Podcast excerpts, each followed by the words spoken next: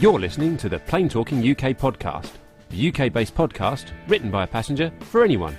And here are your hosts, Carl Stebbings and Matt Smith. Well, hello and welcome to episode number one hundred sixty-one of the Plane Talking U K podcast. I'm Carl Stebbings, and joining me, as always, in the kitchen studio this week is my co-host, Matt Smith. Well, hello, everyone. Greetings, hello, salutations. Morning, afternoon, evening. Yes, good morning, good afternoon, good evening, good night. Another day gone. Another day gone. Yeah, uh, absolutely. Yes, yes I'm, I feel. I feel I must apologise for our slightly tardy start today. Um, I had a Windows ten update that uh, basically killed my computer. So, uh, oh dear. Yes, uh, update with caution, ladies and gentlemen. Update with caution. Well, we, we have got sort of tech tech people everywhere in the, on we the have, show today, yes, really, and absolutely. In the chat room as well. Yeah. So mm. welcome everyone who is in the chat room joining us this evening. We've got uh, loads of people who have joined us for the show tonight. We've got, let's have a look through the list here. We've got we've got Owen, our uh, our HarpJet uh, chap. Owen's in there. We've got uh, Neville Bounds, Liz Piper, Captain Jeff's in there, Mash is in there. Uh, we have got Matthew Bunting frame in there as well.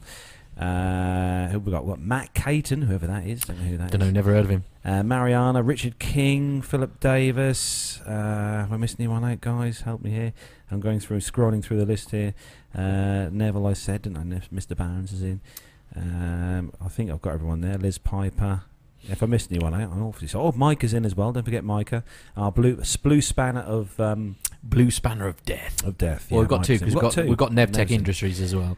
So you join us then. It is Friday night, the twenty-first of April, and mm-hmm. uh, it's just gone past twenty-two minutes past seven. Yeah, sorry, so my, my fault. My fault, ladies and gentlemen. Night. My fault. But uh, we have got a guest joining us on the show I this evening. I do enjoy a studio guest. I know, a studio yes, guest. Yes. He's come all the way over here. It's at least, what, six, seven miles from where he lives? Is that what, Lowestoft? No. Lowestoft? No, it's down the bottom of your road. Are you a, are you a Whirlinghamite? We're neighbours. Are we? Yes. Yeah, literally. And he's... Uh, yeah. Are we? Yes. Are we? So he's uh, he's uh, he's uh, joined us. You all should know him. He's our T-shirt uh, uh. promotion person on our website. Hello, everybody. So uh, welcome, welcome Matt Caton onto the show. Thank you for having me. It's a, it's a pleasure. Thank uh, you. I know. It's very kind of you to come over. We, we fed you and everything this evening. But I will say, just for the benefit... If I was in Whirlingham, I, I could have picked him up rather than... for, the, for the benefit of everyone who's uh, who's obviously a listener of A P G, will know mm-hmm. that the guys over there at A P G don't half-mind a beer when they're doing well, the show. Yes, that is true, yes. And, and we've not got just mm. any old beer, but the beer that I've got here in this glass mm. was brewed... by our guest this evening. Indeed, absolutely. Yeah, he brewed it all so himself. Do, do you have a name for it? Um, this is the P T U K oh. Pilsner. Oh, I see. I like it. I like it. P T U K Pilsner. Oh dear, I've got to make some labels now, haven't I? Yeah, absolutely. That's and it is an extremely nice beer. Yeah, I wonder if we can take some out to Pittsburgh. I don't, I don't even know how that works. We can take it out to Pittsburgh. Can yeah. we? Is yeah, that yeah. allowed? Yeah, you, yeah, you can take it out to Pittsburgh. Yeah. As long as it's in the case, I suppose. As long as you don't try and sell it. No, no, okay. No, we won't try and sell it. Absolutely. But it's a lovely beer. So we, we've got we've got beer courtesy of our guests this evening, which is lovely. Yes, and because I'm because I'm driving, look, I'm on the orange juice. Um, alcoholic yeah. orange juice. Mm, yes, what a yeah. treat, hey. Anyway, yes. yeah, so uh, so welcome everyone. As I said, uh, we've got loads of news to get through tonight, and we've got. Uh, uh, I should say they're getting very excitable in the chat room here because oh, really? it's like not only is he a male model, but he also brews beer. I mean, there are several people oh. in this chat room who have gone into full meltdown mode as a, as a result. Oh, good so. evening, Jonathan Warner. He's ah. joined us in the chat room. Mm. Hello to you as well. Uh, uh, sorry, yes. Did you want to carry on? Yes, yeah, so we, I, I, I didn't said, mean to interrupt. Sorry. Uh, uh, as I said, we've got lots of news. Uh, we've got lots of news. We've got lots of. Uh, Interesting news stories this week. Uh, we haven't got a segment from Pip. He's uh, gone AWOL. I, uh, yeah, I, I, well, I, I messaged Pip earlier today, mm. and I just haven't had any reply at all, unfortunately. So um, I don't know where Pip is. He's probably somewhere in the in the yeah, in he's probably Europe. in the air somewhere. In Europe. Yeah. He might even be in the air. Yeah, exactly. Yeah. yeah. So, well, I suppose we better start the show. Yes, then. okay. Yeah, As yeah. we do each week with our rundown of the weekly news from around the world and the U K. So if you're ready, Matt. I am indeed. And if you're ready, uh, Matt. Yes. Let's go.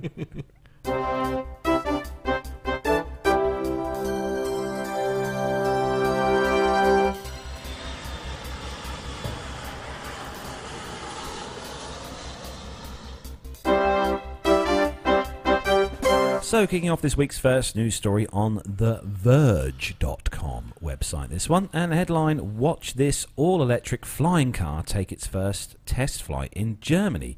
And uh, we've been looking at the story before we started the show and watched the video which I've got on here of this electric flying car, and I have to say it looks quite good. Uh, so it's uh, a, Lil a Lilium, Lilium, Lilium jet uh, claims it can reduce travel headaches with a network of vertical takeoff and landing aircraft, or V TOL. So the flying cars, uh, that dream of futurists that always seem to be at least five years away, may be a little closer.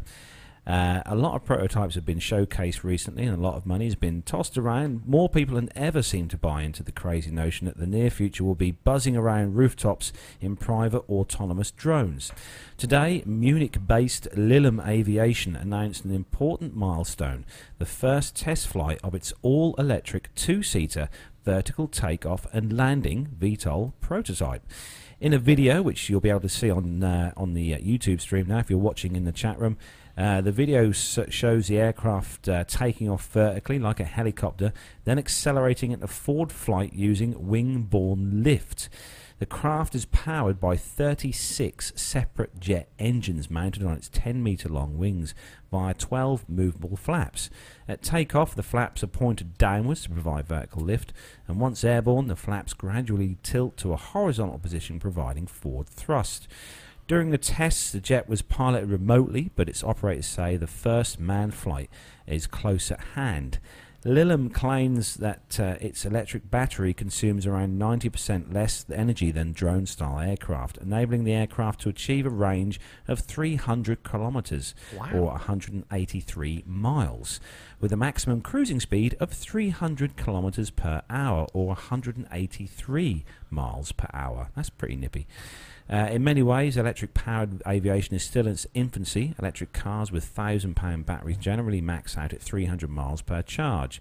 The most sophisticated electric aircraft today can barely muster an hour aloft at ninety-nine miles per hour, and that's without vertical takeoff and landing. But Patrick Nathan, co-founder of Lilium Jet and startup uh, head of a calculation and design, said their battery technology will get the job done. It's the same battery that you can find in any Tesla. I think Tesla, that's... Um, yeah, they, they make cars the and cars, stuff. Yeah, yeah, yeah, yeah. Uh, the concept that they're fitting uh, lift... or fit, uh, the concept is that uh, we are lifting with our wings as soon as we progress into the air with uh, with velocity, which makes our aeroplane very efficient uh, compared to other flights. Uh, they have an extremely low power consumption.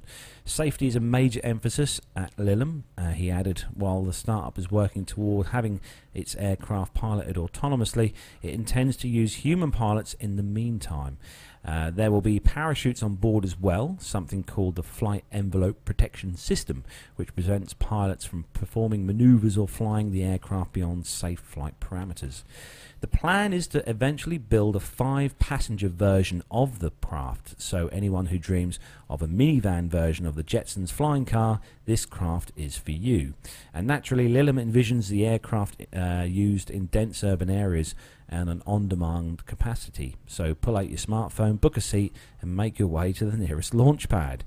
Um, so there we go. I mean, you've seen the pictures on uh, the... Uh, the well, we've been reading the story. Matt's been putting the pictures on there, so you had a little uh, look at it there. But uh, the that, story... That last paragraph, uh, that brings up visions of white van men flying around London. Oh no! In so the any, sky. Anyone oh no, no! No! No! No! No! I don't like the sound of that. Anyone who dreams of a minivan version of the Jetsons flying car, just I'm thinking, no. Amazon deliveries. Yeah, yeah, yeah, yeah. Uh, yeah, I see what you mean. Yes, that's yeah, that would be a good, good uh, craft for Amazon to use to deliver packages. I suppose you better well, get I a lot so. of packages in there. Yeah, but they, they won't like it because it involves a human. N yeah, you know, they're tr they're yeah. trying to give those up, aren't they? That's You'd why they're trying to do their them. own sort of. Uh, Uh, uh, courier services and things, isn't it? So uh, you know, the whole idea of the drones is you aren't having to pay someone to drive it around. You just hit the go button and the computer. It'll be interesting to see how much these these are going to cost. You know, if they do eventually make bring these into um, to full use, mm. whether they're, I don't expect they'll be cheap. A good point. A good point. Anyway, on to the next, next story. story. Uh, this is on the Mail Online website, and the headline is EasyJet pay up after kicking Joe Wood over off. overbooked flight. Ex-wife of Rolling Stone Ronnie is given seven hundred forty-seven pounds compensation. So this is a bit of a shock, isn't it? It's uh, well, we had the United, didn't we? We had yes. the, the incident with United mm. a few weeks or Indeed. a week ago. So yes, yeah, so Joe Wood, who, who will get uh, seven hundred forty-seven pounds worth of compensation after she was left stranded in Spain when EasyJet kicked it, kicked her off an overbooked flight. The ex-wife of Rolling Stone guitarist Ronnie Wood, oops, uh, who had spent who had spent a romantic Easter weekend at a holiday home with her boyfriend, had look had booked flights from uh, is it Mauritius? Murcia Murcia, Murcia. to uh, Gatwick on Tuesday and checked in at the airport. But when the couple went to board, they were told that they there was room for only one of them and were not offered another flight either that evening or the following day. As they had to work the next morning, the sixty-two year, uh, the sixty-two year old and partner Paul Scarborough, fifty-three, were forced to fork out another four hundred sixty pounds on flights with rival company Ryanair. They did not uh, arrive home until about one a.m, eight hours later than they were supposed to have done. But after the Mail contacted EasyJet yesterday, the budget airline got in contact with Miss Wood to tell her that she would be fully compensated. The uh, mother of three will be g- given a full refund for the Ryanair flights, one hundred sixty-seven pounds for her EasyJet flights and one hundred twenty pounds for a taxi to her home in North London, making it a total of seven hundred forty-seven pounds. The businesswoman who founded an organic beauty brand said that they picked on the wrong person, didn't they?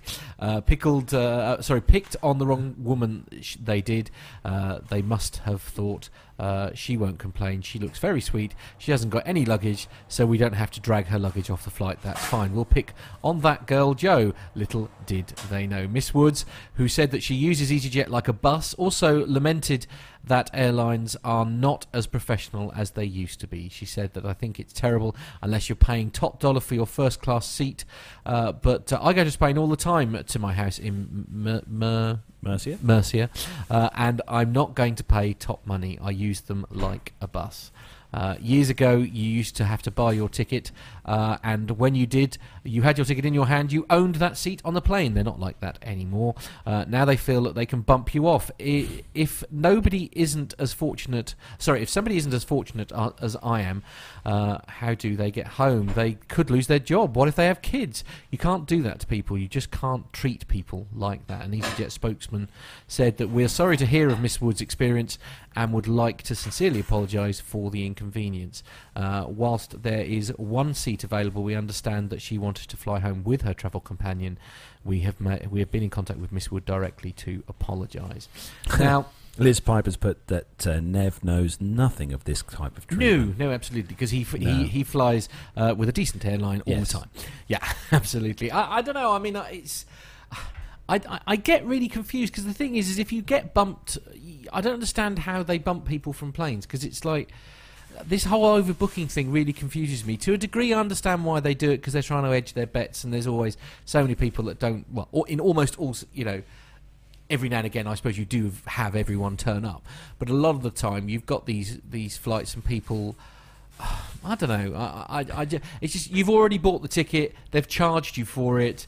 If you if you You know, they've already had their money for that seat. You think there's a contract of sale there? Yeah, I so think so. Yeah, so if you've paid mm. for it, but yeah, there's yeah. there's very clever terms and conditions, isn't there, that mm. basically says, well, we can more or less do, do what we like. Do you know one like, thing? But one thing I've noticed, and you'll agree with me here, probably, definitely, is ever since the United story hit the hit the uh, headlines yeah. a few weeks ago now. Yeah, we're hearing all about every story now. Is but then is, you, is you see, I, I maintained that there was still the same level of aircraft-related incidences, mm, but they just didn't make the press. But they never made the press. Mm. But because of a silly little inc- incident, you know, not a million miles away from, away from where Mister Warner lives, um, there was sort of.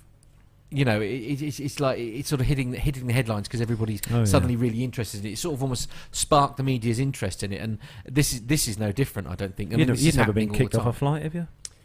I've never been kicked off. No. No. Have you ever no. been bumped? No. Bumped off of no. She didn't get a lot of compensation, did she? Well, I suppose. I think, well, I think I, it's a nice I, number. I mean, I, the the only reason I'd say I'm all right with that because she got one hundred sixty pounds compensation, but they did pay for her other flight. And a taxi. And, and a taxi. taxi. So I suppose, so it was those bits plus one hundred sixty-seven pounds, I suppose, you know, so she wasn't out of pocket and she had a small handful of moolah, um, you know, for it. I mean, it wasn't enough, but, it, you know, it's enough for a meal out with hubby, you know, depending on where you eat. But, uh, yes. And just to say, no, it's not, uh, she's not doing your dishes, Micah. We've got a, we've got a dishwasher. Yeah, yeah, absolutely. Yes, yes, yeah. He's yeah. he's currently doing a, a P T U K radio show. But, exactly. Uh, yeah. No, I quite I quite like the figure that she got. Actually, seven hundred and forty-seven, seven four seven, seven four seven. Nice figure that. They made that up. I know. I'm sure. Oh, a bit delayed. Bit there. late. Bit there. late there. Yeah, yeah, yeah. That's it. Yeah. Never mind. Oh, so actually, the next story then, Good uh, work. Matt, is uh, is for you to read. Okay. Yeah. Uh, very fitting. It's a Virgin Virgin picture there. I don't know if uh, Matt can put the picture up. I can. I, I, I'm clever like that. There uh, you go. Virgin America took delivery of the first Airbus A three twenty neo dash A C F M LEAP one A powered variant. You made me read all that, didn't you? yeah, Just he, on he does that. Yeah. Because uh, that's who you are. During a Thursday handover ceremony in Hamburg, Germany, uh, Airbus announced joint F A A E A S A certification of the LEAP-powered A three twenty-one neo on March the first. Two and a half months after a Pratt and Whitney P W eleven hundred G powered version gained its approval. Do you know what that means? Pratt and Whitney, yes, yeah, the engine type that's on the aircraft. Good. Mm. The, first the first Pratt-powered version remains undelivered, however, as Airbus continues to grapple with its engine's maturity issues. Alaska Air Group subsidiary um, Virgin America currently operates a fleet of sixty-three Airbus A three twenty family aircraft consisting of A three nineteens and A three twenties S powered by C F M fifty-six five B turbofans. The airline, which agreed to lease ten A three twenty-one neos from G E C A S in December fifteenth, plans to put its first neo into service on May thirty-first. On a flight from San Francisco International Airport to Ronald Reagan Washington National Airport. Holding one hundred eighty-five passenger seats, Virgin America's neos will carry twenty-four percent more revenue capacity than its current A three twenties offer. So the neo, the three twenty-one neo, uh, the Virgin America ones are configured with one hundred eighty-four seats. Mm. Uh, so it's a fair few uh, seats in that uh, mm. in that aircraft. And uh, if you want to if you want to grab yourself one of these A three twenty-one neos. Uh, from Airbus, um, just find yourself one hundred twenty-seven million US dollars, and you'll be able to grab yourself one of those. That's at current list price, that is. Uh, or if you want to go that into euro, into euros, that's one hundred twenty point six million euros. Will grab you a three twenty-one neo. But do um, you pay extra for the paint job? I, well, I don't know actually whether you get the paint job thrown in when you purchase these aircraft off Airbus. Yes. I, I should just say, uh, guys, if you're watching in the chat room, I am having a couple of technical issues with some of the cameras, so uh, I'm, oh, I'm, I'm doing my best. So it's uh, that's why I had to leave the picture up for a long time because oh, okay. Matt, Matt's cra camera crashed basically. Oh, yeah, okay. but, but it's it's all under control now. Remain calm. Yeah. Sorry, Liz. okay. Um, okay. So moving on to the next story. Yeah. Yes. The next story then is on the Sun, one of our uh, famous newspapers here mm. in the U K, the Sun dot co dot U K. Uh, what a treat. I know. And headline, luggage losers, the best and worst airline baggage fees revealed, including the one that charges you fifty pounds for a small suitcase. So uh, low-cost airlines, we, we always pick up on these stories about the baggage fees. They mm. always seem to hit the headlines at some point. Uh, but some airlines are worse than others. So uh, air, uh, low-cost carriers continuing to offer rock-bottom prices, which they do. Uh, carriers are looking at other ways to make money, which is through baggage fees. The charges for checked-in luggage are often sky-high across the board and sometimes more expensive than the seat price itself. The airlines continue to cut the costs of seat prices to lure in customers, and they're having to claw back some of the money through high luggage charges. EasyJet was one of the cheaper low-cost carriers for baggage fees. The worst offender is Ryanair, and um, yeah, they've, uh, it says many airlines base their luggage fees on different factors, including whether the route is long or short haul. So uh, in the list here, they've included the uh, cheapest and most expensive charges for each airline in the comparison. Some of the airlines just charge a flat fee, regardless of whether you're travelling to or from uh, a country. The low-cost airlines typically allowed uh, checked-in luggage up to twenty-three kilos, while other carriers such as Virgin and B A will allow up to thirty-two kilos, which is quite generous. thirty-two kilos is good. Mm. Uh, so the table below uh, shows that uh, it's the low-cost carriers and baggage fees and stuff. So we've got here um, at the top of the list here with the baggage, you've got Ryanair, uh, which, like we said, the worst. Um, but they're charging anything from uh, ten to forty quid online, twenty-five to fifty quid at the airport. Uh, excess baggage fees are a tenner per kilo. So you don't want to be two kilos over with them. No, no, indeed. Uh, Aer Lingus uh, is thirteen quid for a hold luggage online, um, or uh, uh, twenty-three pounds um, for medium-sized bags, twenty kilos with them. And a ten pound excess again per kilo for them. EasyJet, thirteen quid online for whole baggage, or thirty-five pounds to forty-five pounds if you wait till you get to the airport. I think most people do their checked-in baggage online before they fly, don't they? Mm. I don't think you get many people who actually add well, I wouldn't have thought on. So. I, I, I can't imagine that they do. Uh, Monarch Airlines, fifteen quid online if you if you pre-buy, or thirty-six quid at the airport.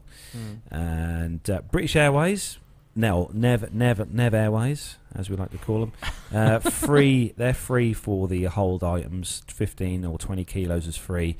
Um, but if you want to have an excess bag with B A, it'll cost you sixty-five quid.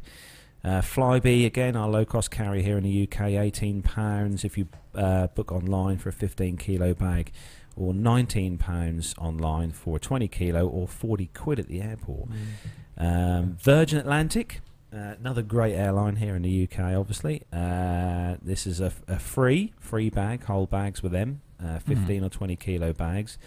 Or if you want to pay excess fees with Virgin, it's sixty-five pounds for the first bag, or one hundred forty pounds for every extra bag after that. Mm. Uh, Good, isn't it? That's a and then money. You've got WOW Air and Norwegian, uh, all round about the same, kind of about twenty pounds, thirty pounds. Um, but... Well, there we go. But uh, Norwegian, the cheapest for excess at nine quid a kilo. Really? So, yeah. Yeah. Okay. And, and actually, speaking of Norwegian, we move on to our next story. This is on the independent dot co dot U K. Oh, it's good news for our Singapore listeners. It is indeed. Yes. Do we have many of those? Oh, we do, actually. do well, we? we have Hong Kong are in our top ten download list. Good yeah, heavens. Yeah, yeah. Good heavens above. Uh, so anyway, this is the independent dot co dot U K. And the headline is Norwegian Airlines launches flights to Singapore. Singapore from London for one hundred eighty pounds one way. That is the offer from the low-cost airline Norwegian as it continues its long-haul expansion. The latest route will connect Gatwick with Shanghai Airport in Singapore from the twenty-eighth of September. The outbound flight takes twelve hours and forty-five minutes with a mid-morning departure from Gatwick and a dawn arrival in Singapore. The inbound leg, which takes an hour longer, is a daytime service. A fair comparison by The Independent for the first day of the new service returning a week later found fares of four hundred seventy-four pounds on British Airways and four hundred ninety-nine pounds on Singapore Airlines, compared with three hundred eighty pounds on Norwegian. The basic price for the Norwegian flight does not include meals or luggage. Premium fares costing seven hundred pounds outbound and six hundred thirty pounds in- inbound include lounge access, more legroom, meals and baggage. A new Norwegian U K subsidiary based at Gatwick will operate the service. The offshoot uh, was set up to allow the Oslo-based airline to access bilateral traffic rights. The airline's chief executive, Bjorn Kajos, uh, said that adding Singapore to our growing U K network will give passengers even more choice, uh, even more affordable quality travel to a range of global destinations. Stuart Wingate, the chief executive of Gatwick, said, as our fifty-strong world route network expands, so too does Gatwick's reputation on the global stage as a strong, dependable option for international travel. Uh, the airline will run only four flights a week compared to two daily on British Airways and four daily on Singapore Airlines to and from Heathrow. So it's a great story, actually, if you want to fly out that way. To that, yeah, it's going to yeah. be another one of those cheap um, kind of routes mm. again. If you rather go somewhere different to the U S, and it's mm. one of those places where me and Gemma have always said we wanted to go, so it might be one to look at for in the future. They're doing some very good deals, aren't they, Norwegian? Do you think? They, they, are they do do yeah. some good deals, yeah. Yeah, really, really good deals. And the flight's not too bad either. twelve hours, forty-five minutes, which yeah, is it's, it's, not, it's really it's good. Not isn't too, it? Yeah, it's good.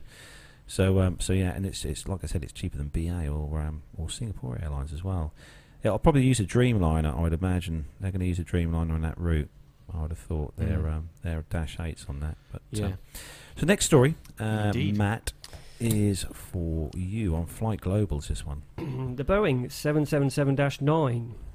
Uh, there's been uh, more details published about the configuration, three years ahead of the entry into the, into service, revealing a slightly lower aircraft with an interior sculpted to carve out a precious ten point two centimetres of internal diameter. Ooh. That's a whole four inches of extra room inside. Wow, very exciting. Which is very exciting. The seventy-nine page document posted on Boeing's website offers the first detailed update of the larger seventy-seven X variant's dimensions since the brochure version appeared in two thousand fifteen. And that looks very nice. Can we get a b- yes, we've got a picture yeah, of that. There we go. Look yeah, at that. Go, look that at looks that. Stunning, doesn't that it? That looks very nice indeed. Uh, Boeing released both documents to help airport managers prepare for the arrival of the stretched wide body with its extended wingspan. Oh, I thought aeroplanes are supposed to fit a certain shape and size. Is that right? No, it goes big as it like. Well, look I at, mean, look at the three eighty. The three eighty was mm. was restricted into an eighty foot wingspan. Am I right in that? Or mm. I'm probably going to be oh, I don't know. Shouted down for that. I don't know. uh, well, if the chat, it, well, the chat room. The will chat know. room yeah, will yeah, know. Bra- brace sure. yourselves, everyone. Compared with the previous iteration, the update shows the seventy-seven dash nine's designers have made a few minor tweaks. For example, the height of the vertical tail above the runway is about seventeen centimetres shorter, uh, although remains nearly one metre taller than the height of the seven seventy-seven dash three hundred E R. The most critical dimensions for the Dash nine remain unchanged, with a two point nine metre longer fuselage and a seven metre wider unfolded wingspan compared with the seven seventy-seven dash three hundred E R. The folded wingspan in the seven seventy-seven dash nine measures sixty-four point eight two metres, so it's not that wide. Although, folded wingspan? I'm getting nervous about this. Yeah, the triple seven, um, they are planning on having fold-up wingtips, or fold-up. What? You know, like what? The fighter jets you've seen on car- aircraft carriers yes. have the wings that fold up to, to obviously give them more space. Ah, uh, Boeing are going to be hopefully introducing some a similar system on the triple seven, so it will cut down on the amount of space these aircraft need at airports, which is quite good. Well, it is posh. Boeing has also worked to make the uh, the Dash nine more comfortable with a standard ten abreast layout in economy class. Mm, that's mm. not bad. Uh, the the Dash three hundred E R originally entered service with a nine abreast economy cabin, but some airlines now offer ten abreast layouts. The Dash nine shares an external fuselage cross-section with the three hundred E R, but the internal side walls have been carved out by about ten point two centimetres. Wow. Which, I, like I say, is four whole inches. Indeed. Of arm room. Of arm room. Mm. Well, there we are. Is that is that across the entire vi- uh, of the uh, entire aircraft, or just just the interior? It's it's more no, it's more room that the actual fuselage uh, width is, is oh. slightly wider by They've that. Removed much, some yeah. of the insulation. yeah, yeah. Oh, it made it a bit colder. Nice. Yeah, the oh, aluminium that's, skin that's, is slightly thinner. I'm so yeah. pleased. Yeah. Um, if you wanna if you wanna grab yourself one of these uh, Dash nine triple sevens, Matt, you can pick one up uh, for around about four hundred million dollars. Oh, lovely, price. lovely. I, so. I should put your order in now if I were you. Yeah, mm. yeah. yeah. They're being filthy in the chat room, by the way. Are they? What are they saying in the chat room? Well, it's, it's, apparently there's something something that could be considered slightly risky about the phrase four inches. Uh, we'll move on. Uh, so we'll move on uh, to... I don't know what you mean. The no, next me story. neither. No, no. It's a, That's it what mu- it must said. be cold outside. I know. Um, It is the U K after all. Uh, whose go is it? Uh, that would be you. Me. Yes. Uh, okay. yeah, yeah. So this one is on the people dot com. Please dig um, me out of this hole. I know. I'm, I'm, I'm digging myself. people dot com website, this one. Uh, this is uh, kind of an offshoot from the uh, United Airlines debacle. Yes. You're brave. From I'll give you uh, a few yeah. weeks back, which is just basically in the news everywhere you go now. It's still. Even now. Yes. Yeah. Um, so Appar- apparently we've called for an election here in the U K, but United is still getting column inches. Exactly. It's crazy. Yeah. So United Air, the headline, United Airlines is asking passengers at the check-in process if they're okay being bumped off for two hundred dollars. Mm-hmm. So uh, United Airlines has a pointed question in their online check-in process uh, that now says, are you interested in possibly taking a different flight in exchange for a travel certificate? Mm. Uh, a translation meaning, are you okay with being bumped? The airline sparked public outrage uh, last week when passenger Doctor David Deo was forcibly dragged off an overbooked price uh, flight after forcibly refusing... Forcibly dragged off? I know. After refusing to give up his seat to uh, United employees. Mm. In the days since the event, United has apologised for the incident and changed their policy on displacing passengers from overbooked flights. Their new rule states that crew members uh, will not be able to bump a passenger who is already seated in one of the airline's... Uh, really? Aircraft, That's airline's a planes. brand new... and shocking I thing. Yeah, yeah. United is also uh, using a pre-flight buffer against similar overbooking incidents. A passenger checking in for United via uh, United Airlines flight via the airline's website on Thursday reported to people that the uh, that he encountered the full screen message as shown below. So the page which, uh, which you'll be able to see on the screen in just a second, which Matt's put up on there, that's the page that you'll see. Uh, so the screen itself Uh, comes on when you check in online, and uh, it says on the screen, are you interested in possibly taking a different flight in exchange for a travel certificate? Uh, so it's helping the airline to identify which passengers have flexible travel plans and therefore are more um, um, oh, more uh, easy to be bumped off yeah, onto another indeed. flight if it's overbooked. It goes on to explain that the certificate dollar amounts may vary, but are at least two hundred dollars, and that United uh, representative at the gate will confirm the amount prior to changing the reservation. The passenger has the opportunity to select no thanks. However, it's not clear if choosing this option ensures the passenger will not be bumped. In a statement to People, a representative for United clarified that uh, reaching out to customers before their flight allows the gate agents to easily identify customers who have flexible travel plans. Uh, for several years, we have issued uh, this notification when people check in at the airport or their computer at home. The amount offered varies by flight. The United spokesperson also adds that at the same time they're conducting a comprehensive review of the broader customer experience. Bit late now, isn't it? And look forward to communicating with the results of the review and the customer-focused actions we will take by the uh, April the thirtieth this year. I, ha I have to say the chat room's going wild again. Uh, everyone is saying uh, hi, Gemma. Uh, oh. Owen says hi, by the way. Yeah. Yeah, I know. We seem to have that similar problem. Every, everybody else is not interested in us two old farts sitting here talking away. It's all about Owen. Absolutely.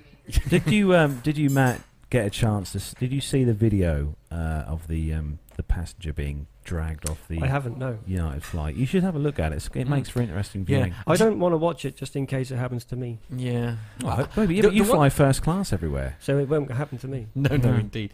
I must. I must be honest. The one thing that I'm really nervous about, because I'm just having some beer. Uh, I, I'm, I'm, so, I'm sorry to interrupt. Uh, oh, I must. Nice. Be, I must be honest, because I am flying with United to you Pittsburgh, and I'm not going to lie. I yes, am but they'll a see, little bit nervous. Let's be honest, Matt. As soon as you they see the P T U K shirt, they have are. Have I got to wear are, that? Have I? They are going to literally make me wear that on the airplane. There will be red carpets. There'll be yeah, I don't champagne. Think so somehow. Um, mm. You know, dancing girls. There'll be mm. everything. Like there'll be, you know, tinsel hanging from the ceiling. And why am I know, going at Christmas? No. They'll just, just pull out all the stops for you, Matt, when they know you're travelling mm. with them. So uh, that's mm. that's okay. Well, I just hope I don't get um, bumped. No. Well, you will if it's your birthday. You've seen the size of me? Seriously. Your birthday. There, there isn't enough people in the world to take that no. job on. But the next story is a tech story uh, oh, for you, dear. Matt. If you press that button, I am going to throw sharp objects. I'm not going to press it. I am, yeah. I Owen, am. stop telling me. He's, Owen, Owen's telling me to press the button. No, he's not. He's not. He's not. Uh, no. Right, so okay. This is on the... Uh, iWire website, and it's a story involving Virgin Virgin Australia. So Virgin Australia trials in-flight Wi-Fi for passengers. Virgin Australia has started three months of testing in-flight wireless internet access on one of its Boeing seven thirty-seven eight hundred aircraft. The testing, which commenced on Thursday, allows passengers flying on the Wi-Fi-enabled aircraft to use the service free of charge. Ooh. And provides access to popular streaming services like Netflix, Netflix, Stans and Pandora whilst they're in the air. Virgin is partnering with in-flight connectivity provider GoGo and Optus Satellite for the trial. John Thomas, uh, Group Executive at Virgin Australia, said that the airline wanted to ensure that guests could stay reliably connected in the air, whilst also enjoying the fantastic entertainment and customer service for which Virgin Australia is well known.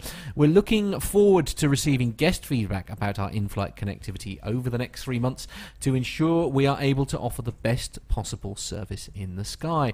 Passengers who travel on the Wi-Fi enabled aircraft during the testing period will be notified that Wi-Fi is available on their flight and provided with instructions on how to access it.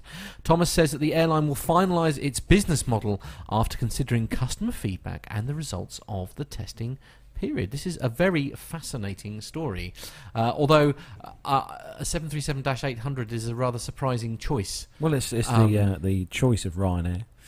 Yes, um, I know, but this is Virgin Atlantic, mm, uh, Virgin, Virgin Australia. Australia. Oh, Australia, yeah. Yeah, so it's... Um, it's, it's uh, we, we have stories about this quite a bit on the show, Matt, as you probably know, because mm. you do listen to the show every now and again. Yes. What's, what's your yes, view when on he's having, having trouble sleeping, yeah. things like that. What, what's your view on having Wi-Fi on, on board aircraft and being able to surf the net? And it's all very you know. well if you've got a Netflix Netflix account, or um, well, that's a point. Yeah. Mm. Well, maybe, maybe you get a complimentary sort of login with one username or something, perhaps. But if, if given a chance to, when you're on long haul, Matt, if you if someone said to you, "Here's your tablet, you can log on to the Wi-Fi now and do what you like," would you do that, or would you rather just watch in-flight entertainment on the screen in front of you? Um, it depends on the quality of the in-flight entertainment, I think. Um, mm. Also, I think I think if they offered you charging point at your, because that's the only Which thing. Which most of your seat backs do. Yeah, I mean, but yeah. the, I don't know if they do on a on a seven thirty-seven eight hundred. To mm. be fair, yeah. Uh, okay. Some of the some of the, it depends what the in-flight entertainment systems are on board the yeah. aircraft, but a lot of them now are offering U S B charging points, mm. and also some of them even offering um, a proper three-pin. Um, you know, like a mains kind of charging unit as well. Mm. Yeah, as I say, that, that's the thing. I, was, I mean, I'd be, I'd be quite happy with my, my laptop or my tablet or whatever, as long as I could keep the device charged up. Because mm. I mean, I mean, the battery life on my tablet is pretty good, but that mm. will, if I'm streaming videos any, and stuff, any, that'll only last sort of three, four hours. In a ten-hour flight, your tablet's not going to last very long. No, it's not. No, it's not going to last. But is there anything flight. you'd want to do though while you're on board an aircraft that needs you connecting to the internet? Drink beer. Well, apart from logging my beers online, no, not really. Yeah, no, no absolutely. Yeah. So uh, I'm quite grateful for the fact that I can switch my phone off and not look at it for ten mm. hours. Yeah, yeah, yeah. I quite yeah. enjoy that. So that is a good point. You know what they say, Matt? The best view when you're flying in an aircraft is the one out the window. That's all right. Yeah, you see, I don't know if I agree with you. As long as, it, as long as it's a daytime flight, obviously. Yes, absolutely. It's a bit dull at night. Yeah. Mm. Yeah. Although, uh, as I say, I mean, we, after my little test flight with with, uh, with uh, Owen to Toulouse, that is the first time I've actually sat on an aeroplane and looked out the window, and I did spend a lot of time going ooh and ah and stuff. I love it. I can't wait for my flight. Had to you Pittsburgh. Taken off by then, or are you still? D no, I was still on the ground. Yeah, just, uh, I was more obsessed. I, no, I was more obsessed by the fact that the the aeroplanes have traffic lights. That was the, the runway traffic light system was was more the thing that I was most excited about. But uh, yeah, that's because I need help. Um, someone please dig me out of this hole again. Anyway, so moving uh, on to the next story, Matt. This next uh, story. This one is a bit of a bit of a tech one. For this you, is right it? Up my street. This is. It is right up your street. three D printing. Wee. I'm I'm I'm in love with this idea. Yeah, it's a great um, idea, isn't it? And in the three D printing industry newsletter, Airbus successfully tests metal three D printed controlling component on an A three eighty. This is very exciting. The uh, aerospace branch of Liebherr Industrial and Mechanical Engineering Company, headquartered in Switzerland, has three D printed a controlling part of an A three eighty aircraft. The hydraulic valve was developed in close collaboration with French aerospace manufacturer Airbus. That's a good company, isn't it, Carlos? We like Airbus. Airbus yeah, they're are right. amazing. Yeah, they're, they're amazing. Right. Their factory in Toulouse, I don't know as, if I ever uh, mentioned it, but their factory in Toulouse is an absolutely amazing place. It's really nice. It anyway, carry on. Owen just sent me a message to do that. Did so, he? Yeah. Right. Yeah, mm. blame him. Yeah. The additive manufactured aerospace component has now been successfully trialled in a test flight of the double-decker A three eighty aircraft. The three D printed valve block is used inside the actuator of the A three eighty's spoiler, ah. activated when landing a plane to redu reduce aerodynamic lift. The three D print is made from titanium. I wonder how they do that. That's amazing. Oh, no. And is thirty-five percent lighter than the same part made from con conventional milling. It is also composed of fewer parts and more compact and a more effective design. Building on the success of the three D printed spoiler actuator valve block, Liebherr has started to work on a range of next-generation hydraulic systems manufactured using a additive technology. Mm. Uh, the next component in the pipeline is a three D printed rubber actuator located in the tail of the aircraft. I love it. I, lo- I love the whole idea of the sort of three D printing thing. Yeah, I know. It's a, I want to see one. I want to be yeah. a hole where my hangs. I'd be interested what, to see what a three D printer. Printed, no three D. Well, a three D well, printed really piece of different, do they? I technology. Mean, it, yeah, they don't really look any different, do they? I mean, it's just. Uh, but you were saying earlier, weren't you, Matt, that this this kind of thing would be really good if you're flying to an airport somewhere. You you go tech. Something goes wrong with a part of the aircraft. You've got no parts available to you, but there's a three D printer there. That's right. Oh, you could just print. We'll print, print a new part. Print a piece yeah, off. So if, you're, if it's that easy. If you're stranded at yeah. Las Vegas Airport waiting for your seven forty-seven to take off, and they've got to fly a part in from somewhere in America, mm, take a long time. That uh, story's coming up after the news. This would be really handy. So um, yeah. I see. I, I, yeah, I, I sense some, some personal experience tucked, yeah. in, tucked in that there somewhere. He has got uh, lots of personal experience. Indeed, absolutely. So the next story is on the... Uh, wow, I've got to pronounce this now. This is another new website for us. This is the... Uh, the Embraer. The how how to, how to, how to living. How to, how to living. How to living. How to living dot com. Uh, there's some pictures for this story, Matt. I'll put them on the screen while we're doing it because oh, well, they okay. are some right. rather nice pictures for those of you watching in the YouTube chat room. So the uh, for, it's one of the types of aircraft uh, we don't often talk hugely amounts about on the uh, show. It's the Embraer, uh, the Embraer aircraft, and the uh, headline here: Embraer Manhattan. Back to the golden age of air travel. So Art Deco department, private club, luxurious restaurant, the new Manhattan by Embraer is uh, it, it, it's all at once. And that the, was nice. And the best part is this beer. It can take you wherever you want. So just, just burp mid-sentence. It's fine. Sorry. Oh, my. As if Jeff hasn't done that on the show before, or Steph, honestly. How rude. Anyway. The, uh, the man, so the Manhattan is a design concept which Embraer based on the Lineage one thousand E. This jet is particularly desirable by the rich and famous because of its versatility. It offers a lot of space, yet is nimble enough to land on airports such as Aspen and London City. With a range of four thousand six hundred nautical miles, you can fly uh, from New York non-stop to pretty much any major city in Europe. So with the Manhattan, Embraer showed off here what you can do with the space the Linear one hundred, uh, one thousand E offers, with its mahogany wood panels, brass and gold trim, stunning artwork. It takes uh, the interior of the jet, private jet into a whole other level. It combines the style of the Empire State Building and the Chrysler Building all in one. Due to the large space, the jet can accommodate different sections. Embraer created the Cloud Club, where you can feel that you have been transported back into the nineteen twenties, while the Crystal Room offers upscale dining options for six people. With its design, takes Embraer uh, back to a golden age of air travel, where uh, even modifying some Um, they've even modified actually some of the windows to create the desired effect as well. It also lets you uh, look outside the windows and, uh, and notice the, the modest hum of the jet engines uh, to know that you're actually airborne and not an, uh, not in an opulent apartment somewhere in a city that never sleeps.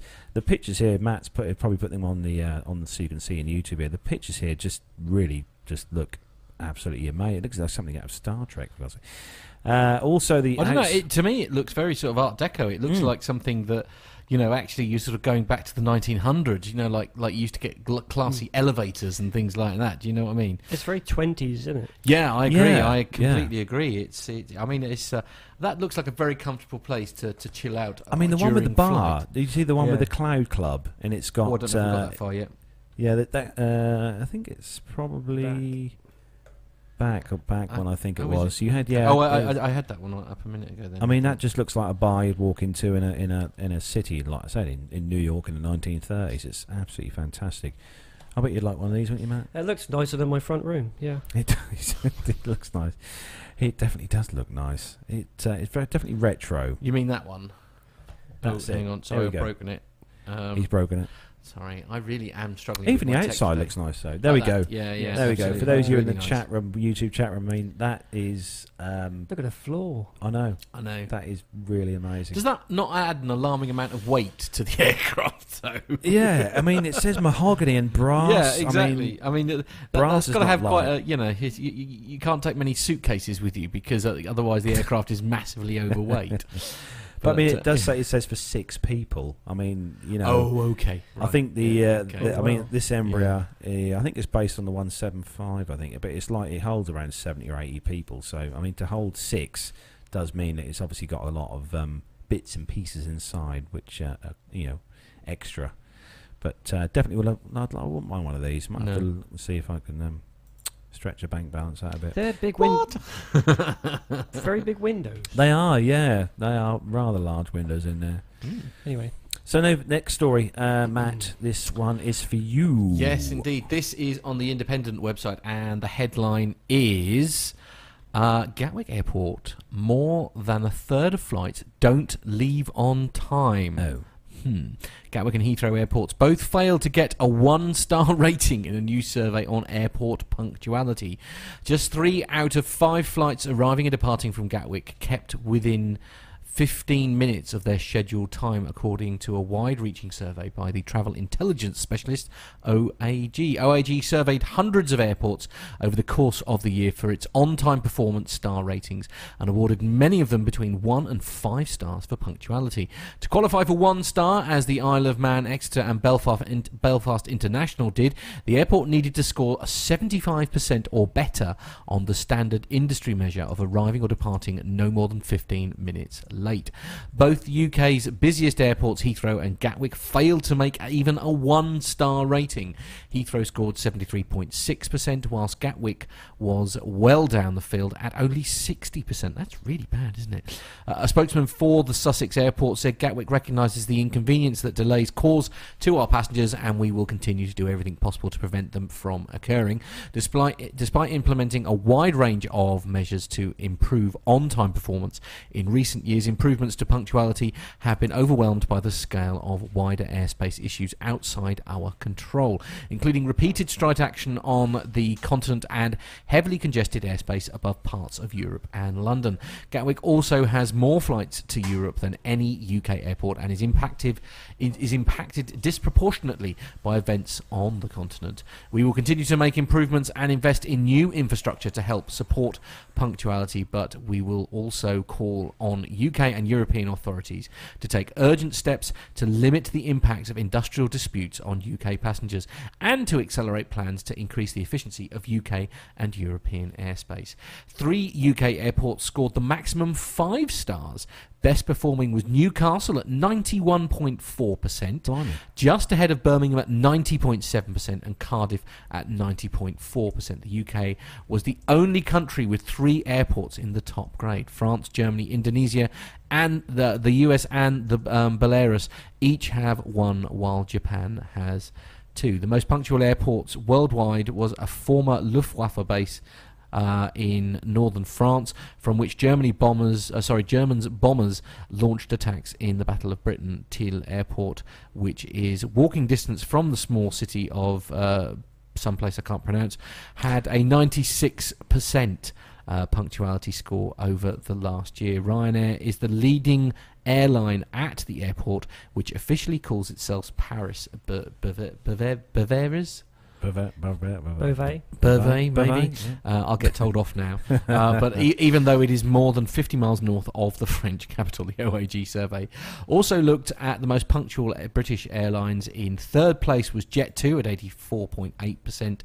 Second was Flybe at eighty-six point two percent. And Monarch was top with a punctuality rate of eighty-six point six percent. It took uh, first place despite a busy operation at Gatwick, where it accounts for one in twenty-five flights. Now, the only thing I'm going to say that is very, very unfair on that is the two airports that didn't score very highly, uh, obviously being Gatwick and Heathrow, Heathrow. are probably the busiest airports that the in U K Europe. has in, to offer. Yeah. And it yeah. seems very unfair to compare the traffic throughput that you get at Heathrow and um, Gatwick against Birmingham. Yeah. Can you see what I mean? I mean, yeah, it, Liz put something along, along the lines of that in the. Yeah, I mean, line. It's a lot easier to have more punctual flights if you haven't got half as many flights, or or not, like one fifth of the amount of flights that are going out of Heathrow. What I don't like about these stories is that they, they give a fifteen minute deadline. What mm. if they were sixteen minutes late? Mm.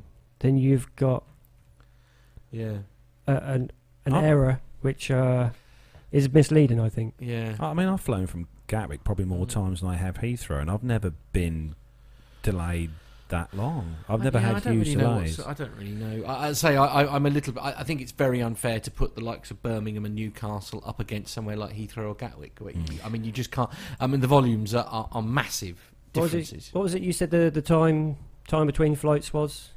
Oh, f- I uh, think it was ninety seconds, wasn't it? Something like that. forty-two flights in an hour, I think yeah, it was at the busiest like time yeah, in Heathrow. Yeah. Yeah. I mean, that's an and impressive there's no amount way, of air- mm. aircraft. And there's no way that the likes of Birmingham or, or, or Newcastle yeah. have got anywhere near that kind of volume. So, I mean, you know, I guess when you have got a really busy airport, all it takes is a is a very small glitch somewhere in, mm. in, in... And it may not even be anything to do with Heathrow or Gatwick. It could be to do with airspace issues or, or whatever. And then suddenly, you know... If they're leaving every ninety seconds, I mean, you only need fifteen minutes worth of delays, and a lot of flights have suddenly been impacted. Because so. You'll quite often have two, three, maybe four planes waiting. Yeah, absolutely, literally it, on the taxiway, waiting on the taxiway, to waiting yeah. to go off. So if one's late, four are going to be late. Four are going to be late. Absolutely, so. No, you're completely right. You're completely right. It's it's one of those things, isn't it? So uh, the chat room's gone mad at the minute. Pip's just popped in the chat room. So oh. Good evening to you, Pip. He's just uh, popped in. So hello to you. Mm-hmm. And Glenn Taylor as well. Hello, Glenn. Excellent. So the last uh, story for this week in this particular segment on the show, it's mm-hmm. a top ten, because we do like a top ten. We do. So for those of you uh, in the, in the um, chat room, mm-hmm. uh, such as Captain Jeff, if you're still there, this is uh, a top ten that would appeal to the uh, American pilots. Or not. Or commercial, or, or not, or yeah, not indeed, as the case yeah, may be. Yeah. Uh, this is uh, so. This is on the uh, the uh, C N Traveller or Con mm-hmm. Condé Nast Traveller right. dot com website, and it's uh, the ten U S airports pilots don't like flying into. Okay. And uh, it'd be interesting to see whether this actually marries up with, you know, the, the pilots that we do have who listen to the show, indeed. Who are flying in and out of the all the airports in the U S. Mm. So um, they've done the survey, yeah. and they released the um, the the study was released mm-hmm. at the end of March. Are you going to read some blurb, or are we just going to go crack on straight into it? Uh, yeah, so we've got a little. So it's it just goes it goes on. They they tested obviously um, flight safety at the airports and and what kind of mm. things affect pilots landing in the air at the airports, I L S stuff and, and bits and pieces okay. and. Uh, turbulence detection devices uh, before takeoff issues, and they put this top ten of uh, the most challenging U S airports which pilots don't like landing into. So uh, straight in then, let's start at the top. It is number ten. So at number ten, it's Tellur- Telluride Regional Airport in Telluride. Um, don't know where that is. Mm, great. Uh, uh, sp- uh, splendid. Anyway, we'll pass it, pass the baton to Matt. Number nine. It's San Diego International Airport in San Diego, California. Uh, number eight. Number eight, it's Mammoth Yosemite Airport in Mammoth Lakes, California. It's a new entry at number seven.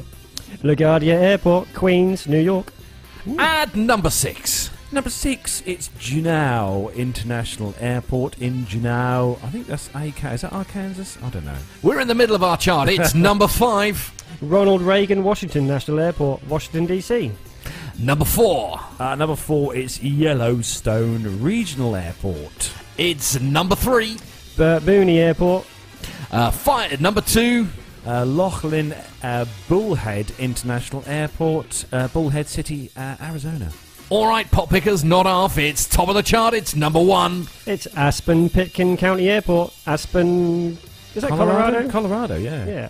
So there we go. Colorado. So Aspen-Pitkin County Airport, Aspen, Colorado, is the number That's one. Very easy for you to say. Apparently. Where no one wants to fly into no, if you're indeed. a pilot. Now we do, as I say, uh, if Jeff is still there, it'd be very interesting to see how that that compares with uh, perhaps um, his feelings, if you like, on on certain airports. It'd be interesting. To see Actually, I'll tell you one of the, one of the worst um, airports to fly into and out of, um, which I've seen on YouTube before. If you want to take mm. a to take a look over at Luk Lukla, I think it's Lukla, mm. Lukla Airport, uh, which is is got one of those airports that goes off on a steep cliff at the end. Oh, that that uh, sounds. And it's surrounded nice. by mountains, which is quite interesting to to look at the videos on YouTube for. So, so there we go then. Hopefully, mm. we'll get some feedback from uh, Captain Jeff as to uh, what he thinks mm. is the worst airport to fly into in the U S. So Indeed. send us in some voice feedback, Jeff.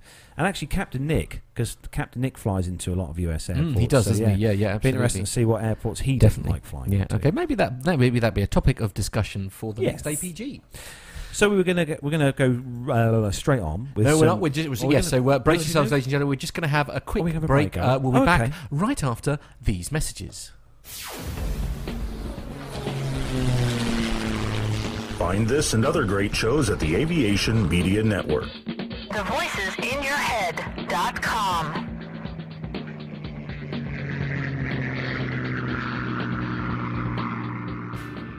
The Plane Talking U K podcast is a voluntary project that aims to keep you informed with the latest aviation-related stories from newswires across the globe. Producing our content does cost money, though. If you enjoy our show, why not help us keep on the air by making a donation towards the server and website hosting fees through PayPal? Any contributions would be greatly appreciated. Are you an Amazon user? If so, why not do your shopping through the link on our website? There's no cost to yourself, and Amazon pay us a small referral fee on qualifying purchases. To find out more about the show and to meet the team, take yourself to our website w w w dot plane talking u k dot com or find us on Facebook at facebook dot com forward slash plane talking u k, on Twitter via at Plane Talking U K, or get in touch via email on podcast at plane talking u k dot com. Thanks, Thanks for listening. listening. Aviation media has long been the domain of the newspapers and magazines. Well, not anymore. I'm Steve Vischer. And I'm Grant McCarran, and we're bringing aviation right into your radio. Yes, we're making aviation cool and interesting for everyone. Hang on, aviation's always been cool. Check this out. How cool is this? Grant, Grant, turn that down. Here at Plane Crazy Down Under, we've got pilots, engineers, air traffic controllers, industry leaders, even politicians dropping by to talk to us about the amazing world of aviation right here in Australia and occasionally New Zealand as well. Wow, that's cooler than I thought, mate. Find us at plane crazy down under dot com, on iTunes, or lurking about on other people's podcasts just like this one. We've got crazy accents and lots of great aviation content. And we promise not to talk about the cricket. No, never. Not the cricket. Quack, quack, quack, quack. What is cricket anyhow? Something we win a lot. Oh, there oh.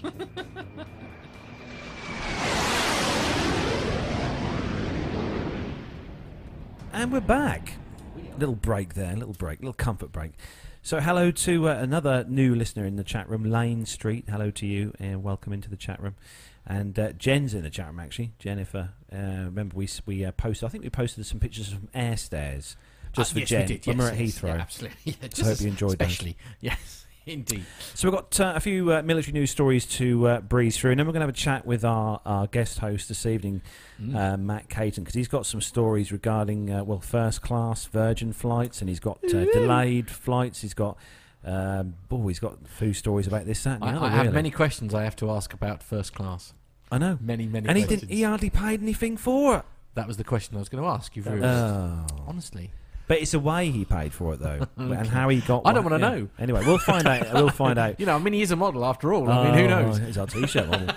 So let's move on with some military news stories. So if you're ready, I am Matt, indeed. Yes, and if you're ready, Matt, I am ready.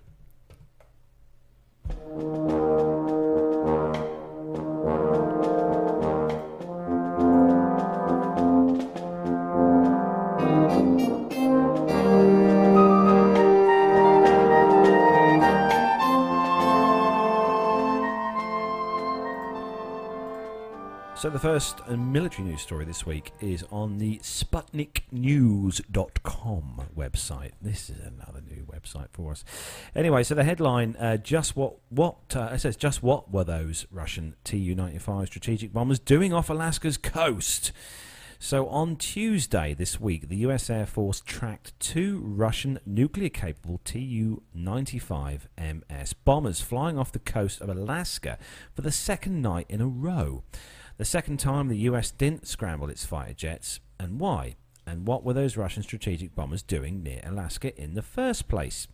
So on Wednesday, officials confirmed to Fox News that Russia had again flown two long-range strategic bombers near Alaska, and uh, this time coming within thirty-six miles, or sixty-seven kilometres, of the U S mainland as they flew north of the Aleutian Islands.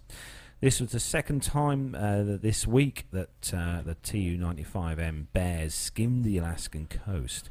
In the first incident, which took place Monday night, the U S Air Force ended up scrambling two F twenty-two stealth fighters and an E three Sentry early warning plane to intercept the Russian planes, which were flying at about one hundred miles, uh, which is one hundred sixty-one kilometres, from Kodiak Island. However, the second time around, the Air Force decided to limit its response to sending up a lone E three Sentry. Confirming the Monday's interception, the Russian Defense Ministry offered uh, details saying that the U S F twenty-twos had trailed the Russian planes for twenty-seven minutes, after which the bombers left the U S's two hundred mile air defense identification zone. The ministry stressed that Russian military aircraft regularly carry out patrol flights over neutral waters in seas and oceans around the world, including the, uh, the Arctic region, the Black Sea, and the Atlantic and Pacific Oceans. All flights are carried out in strict accordance with international rules in the use of airspace over neutral waters, without violation of borders and of other states, the Defence Ministry statement noted. Um, so Alex, Alexei Leon, Leonkov, a military expert and commercial director of Uh, Arsenal of the Fatherland, a popular Russian military publication, told Radio Sputnik that the U S Air Force made the right call by not scrambling their fighters the second time round. The expert explained that when such flights are made, the parties usually inform one another that these aircraft are not carrying nuclear weapons, uh, that this is a flight for training purposes or training exercise and meant to carry out various flight tasks. The last time Russian bombers appeared in this close to U S territory was in July two thousand fifteen, when a pair of Tu ninety-fives flew along the coast of Alaska and California. Even if Russian aircraft were simply engaged in a training exercise, the question that arises is, what was the training for? According to R I A Novosti contributor Alexander Krolenko, there are several good reasons. And uh, furthermore, Krolenko recalled U S generals themselves being that Russian flights in the Pacific are intended to keep an eye on and monitor NORAD, or the North America's Air Defense Network. Emmendorf is also home to the command of NORAD's Alaska Air Defense Zone and is the headquarters of the U S eleventh Air Force, which includes fighters, air defense systems, search and rescue, meteorological equipment, and other units. Next door is the U S Army Fort Richardson's base. And the story goes on a little bit there, but it, uh, it you know, they're, they're just kind of there, and they come and have a look. They, I mean, they say hello to us every now and again, to be fair. The Russians, they come and fly well, over... This, is, this uh, is a common occurrence, isn't it? Over mm. our airspace. Mm.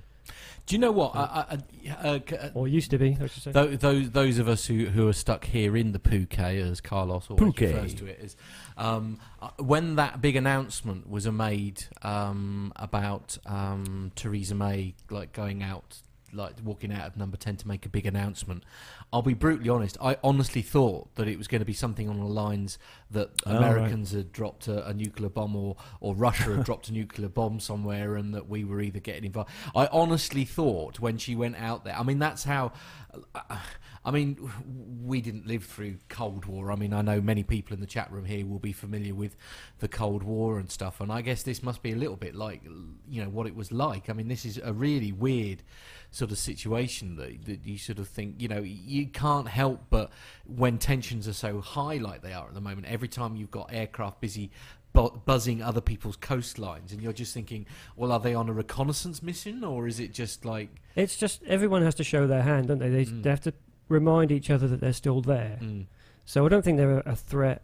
Um, obviously, they responded the second time with a, a lesser amount of aircraft, and that's yeah. obviously the right thing to do. Wow. Um, I went to the uh, Radar Museum in North Norfolk um, a few years ago, and a guy there was telling me that the Russians used to take pictures of the Americans, uh, and the Americans used to take pictures of the Russians as they were flying mm. down mm. the, the U K coast. So I think it's just one of those things that the uh, superpowers like to do, just to show off in front of each other. And just a bit of quick info on uh, the T U ninety-five, just uh, the picture you've got in front of you there, actually, on your screen, Matt. How? Uh, what year do you think they first flew the T U ninety-fives? They look like they were built in the fifties.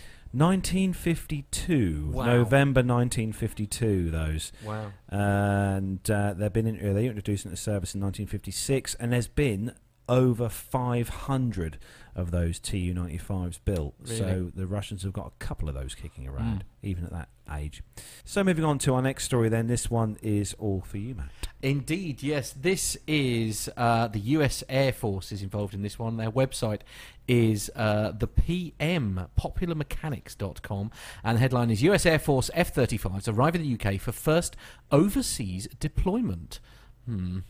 This is making me nervous as well. The U S Air Force F thirty-fives arrived at R A F Lakenheath. In fact, actually, one of the people in the chat room was busy telling us all about it, wasn't mm. it? Yeah. Uh, arrived at R A F Lakenheath in Suffolk, England on Saturday, April the fifteenth, marking the first overseas deployment of the F thirty-five A, the Air Force's variant of the Lightning two, according to Aviation Week. The thirty-fourth Fighter Squadron out of Hill A F B, known as the Rood Rams, along with the Air Force's Reserve forty-sixth Fighter Squadron, have been preparing for overseas deployment for over a year. The location was not known until now. The thirty-fourth was the first squadron to achieve initial operating capability with the F thirty-five A, and now they are the first U S A F squadron to deploy in Europe. The Rood Rams arrive during a time of high tensions between Washington and Moscow following missile strikes that President Trump ordered against a Syrian airfield in retaliation for chemical attacks carried out by Syrian President Bashar Assad. Uh, Russia has condemned the strike and said that it would cease to coordinate with U S aircraft in the skies over Syria, while the U S maintains that Moscow has been helping to prop up the Assad regime with misinformation, with a misinformation campaign. The U S Marine Corps already deployed F thirty-five Bs to Marine Corps Air Station uh, in Awak, uh, I want to say Awakuni, in Japan in July. The F thirty-five Bs have also been conducting military training exercises in South Korea as as Kim Jong-un and the North Korean military continue to launch missile tests and conduct nuclear research. Sending the F thirty-fives, uh, the U S military's newest and most advanced warplane, to both the Pacific and European theatres is a precautionary move as well as a show of force during a time of high tensions worldwide. The young Trump administration has shown that it is willing to use military Military force to dissuade aggressors, both in the middle in the missile strike against Syrian air forces and in the bombing of ISIS supply lines with the massive coordinates air blast, uh, the largest conventional bomb in the world, also known as the mother of all bombs. The new squadron of U S F thirty-five A stationed at Lakenheath will be training with the Royal Air Force and other allied NATO stations, while the Marines F thirty-five Bs continue to train with Japan, South Korea and other U S allies in the Pacific. The U S is hoping the additional forces will help dissuade further conflict, and if the Joint Strike Fighters' presence can't do that, then military officials are expecting the F thirty-five to enter combat and to win. There's no other aircraft on the planet that can touch it, Admiral Harry Harris, commander of the U S Pacific Command, said back in November when the first overseas deployments were announced. Any adversary aircraft, nothing like that, will be able to touch the F thirty-fives. So we saw some of these at React mm. um, this year, or yeah, this year. Yes, but we did. Yes, no, not this year. Sorry, last year. Yeah. Sorry, last no, year. The F eighteens A's I think we got interviews with, wasn't it? Uh, yeah. But we saw the F thirty-five mm. at, uh, at Riyadh this year, which was uh, pretty good to see.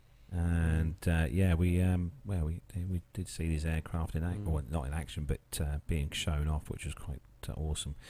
But uh, they are very nice to see up close and personal, although we didn't get to interview any of the pilots from these aircraft, which is a shame. But um, I think our, our photographer and uh, friend Jonathan Warner, he got uh, quite a few pictures of these as, mm. as well, I think, when he was there th- um, last year at Riyadh. Mm. Which this year, unfortunately, we're going to miss something Riyadh this year. Mm. Although Matt might still yeah, go. Uh, he's looking into options at the he's moment. He's looking into yeah. options.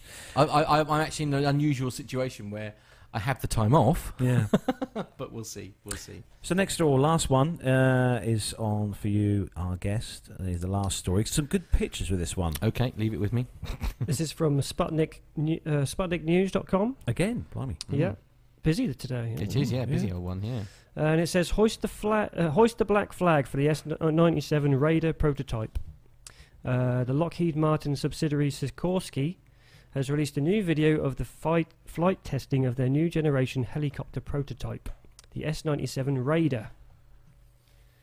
Here we go with the video. Mm, oh, look at that. That, that looks awesome.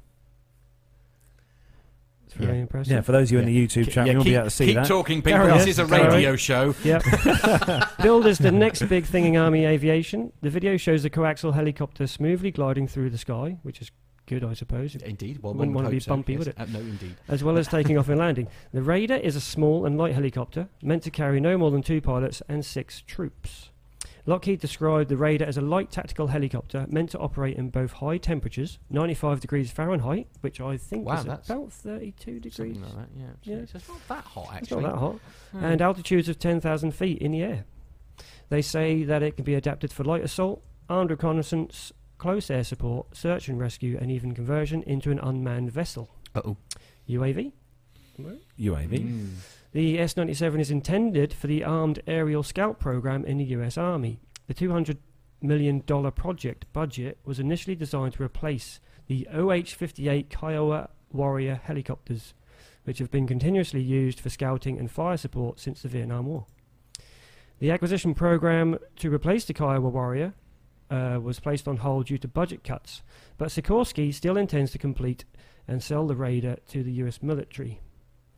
The Raider is based on the Sikorsky X two, a fifty million dollars helicopter model first developed in two thousand eight.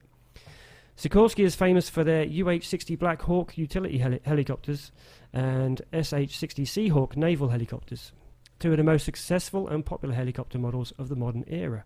And very iconic as well, aren't they, the Black Hawk? Yeah, it is. Um, used in very lots of mo- movies and things like that. Mm. Lockheed has also unveiled the S B one Defiant high-speed coaxial helicopter prototype meant to one day replace the U H sixty M Black Hawk Transport. The Defiant, which boasts a top speed of three hundred miles per hour, is based off the same X two design as the Raider. So, so you're going to get a chance to go over to uh, to YouTube. There are various um, videos of the the uh, Sikorsky S ninety-seven. Mm. You definitely want to look at if uh, for those of you who like your military helicopters, especially um, if you Google uh, Sikorsky S ninety-seven Raider. It's I mean you've seen the videos that Matt put on the screen there while we while Matt was reading the story. And it's, it just looks. I know that's confusing. It looks. It Sorry. does look. Um, it looks. From the, I mean, there's a, there is a video on YouTube actually, but uh, from the front, looking from the front of the helicopter, and it looks kind of Airwolfish. Indeed, it does. Um, yeah, for those who who loved the, the nineteen eighties series Airwolf, mm-hmm. uh, from the front it does look a bit like Airwolf. From uh, the back it looks like back, Stingray. Yeah, the ba- yeah, the back is like yeah, the Stingray, Stingray. stingray. um, no, what it does uh, that is really weird, just looking helicopter, but. No, it does look quite. Um, yeah, I, I quite like the look of that actually. Looks sort of. Sort it does of, look very looks small. Like, look, looks like uh, look like, like a Black Hawk on on steroids. Yeah. Right. Okay. Good. Well, I'm glad, I'm glad we had this chat. I know. So there we go. Bring that. Well, bring that. Uh, the military part of the show to a close. So uh, as uh, you may have known, we have obviously got uh, our guest host in the uh, studio with us tonight, Matt Caton, our T-shirt promoter, who has got his picture on our website. He's also got his T-shirt on tonight as well. And uh, no, ladies, he's not going to take his T-shirt off. Sorry, um, but uh, no, we, we obviously we've got you in, Matt, because you, you've you've had a few stories over the last few years. Of uh, there we are. For those of you watching YouTube, you can see there he is. Look, that's you. Yes, you're that famous is you up there. Yeah, absolutely. He's famous. Indeed. Just for the ladies, that was taken in my bedroom. Oh, oh God. Dear. Oh, hello. Oh, we're off. Yeah, that's it. Yeah, yeah. Time to get comfortable, everyone. Uh, uh, but no, you've uh, you've done in the last few years. Matt's done quite actually a few. before you before you start this. Uh, I've got a bone. I've got a bone to pick. Actually, um, uh, uh, listeners, uh, dear listeners, if anybody has any ideas about what can be played from this, every time he mentions over there some kind of Lockheed re- related aircraft, not very often. Ideally a TriStar, perhaps. Uh, I, I've got my own rickets, for want of a better word. Um, Any suggestions as to what? Oh, here we go. You see, any suggestions as to what could be played out every time Carlos goes on some kind of TriStar-related rant? Uh, answers on a postcard, please, to the usual places. Postcards. Podcast. We're going old school. Yeah, we're now. going old we're school. Going old yeah, school. Absolutely. Oh, okay. But yes, yeah, it's uh, podcast at plain talking U K dot com. Uh. Audio files will also be accepted. Mm. Anyway, you can carry on now. So carrying on. Carl, Liz I Piper, will get my own back. Liz Piper's I put, will get my own back. Liz Piper's put love Carlos's hair under his hat. What? You didn't take it off, did you? No, Good I Lord. Oh dear. I have hair. You will frighten the locals. Stop it. Stop it. Hair. Yeah, he. I don't know why he wears a hat. He always wears a hat. He has it's tradition. It's your uniform, has, isn't it? Yeah. Well, my he uniform. has got like a full head of hair, and there aren't many people at his age who can boast a full head of hair. He is quite old. Uh, So moving on, back onto form. Oh, Mister you want Smith. to do an aviation Mister show? Smith. I'm so sorry. Yes. So in the in the last few years, uh, our guest has flown on. Uh, well, you've flown mostly Virgin, haven't you? In the last few years, but you had you had an issue a few years back when you um, when you well, firstly you had a delay, didn't you? We had a delay on the seven forty-seven um, coming home from Vegas, and that was a nightmare because we had to spend an extra twenty-four hours there on the strip. Oh no! Which was hellish. Um, yeah, right. For the bank balance. Yeah, but hellish for the bank that bank balance, but that is all. Yeah. uh, well, I actually won all my money back on that last night, so that was quite good. Winning. Yeah. But the issue is obviously the seven forty-seven is getting a little bit older now, so um, they're getting a little bit more unreliable, perhaps. Um, Shut up, Captain Nick. Yeah, I'm sure some people will, will agree with that. Yeah, so we we spent twelve hours in an airport waiting for it to be repaired because of the high winds on the airport. Um, they didn't have a hangar that they could put the seven forty-seven in to fix the, the aircraft because of the high winds. Um, but, you know, this, this is part and parcel with air travel. Some things, sometimes it works, sometimes it doesn't. Mm. Um, um, we got some compensation. We got six hundred euros, uh, which works out exactly two days' wages. Uh, which is exactly two days that I missed at work. Okay. Oh, blimey. Because um, it took that long for you to get back? Yeah. Wow. So... That's not good, is it? Because you've got a... Well, you've also got to add in the, the point that we live so far away from an airport, it takes mm. half a day to get home as well. So pretty much, yeah. Um, yeah, that was... That was yeah, I mean, we'd, we'd all love to lo- fly from Norwich, but none of us are millionaires, so... Yeah. Uh, So, so on, on top of the, the f- the money you got back from, from Virgin, what else did you get? I mean, how were they quite? You know, we also quite got um, quite a lot of air miles given to us. Ooh, Ooh um, Pittsburgh, everyone! Yay! So I, d- I, s- I encourage people to uh, delay their flights as much as they can just for the air miles. Right. So uh, yes, the, the year later we then booked the same flight, same holiday, um, and we used our air miles to upgrade to first class. Oh wow! So this is how I've been able to afford it. I'm not that rich, everybody, no. even though I am a model. Uh, us models don't make that much money. No, so no, indeed. Especially not P T U K ones. No. No, it's, the cheque hasn't arrived yet, Carlos. No, no. Is that still no, in the it's post? It's been sent by Royal Mail. It's, it's a bit oh. like uh, Matthew Bunting Frame's T-shirt. Yeah, it takes okay. twenty-three days to get there. Um, but yeah, you got you, you got your air miles. So, so uh, you got quite a few air miles from Virgin for that delay. Uh, yeah, I think I got thirteen thousand.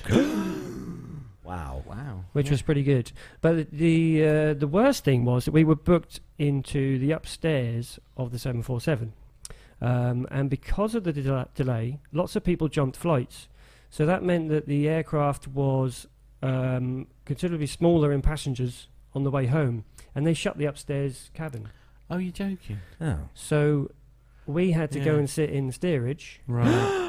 and they offered us a free ticket anywhere in the world apart from Australia uh, with Virgin Airlines. Why not okay. Australia?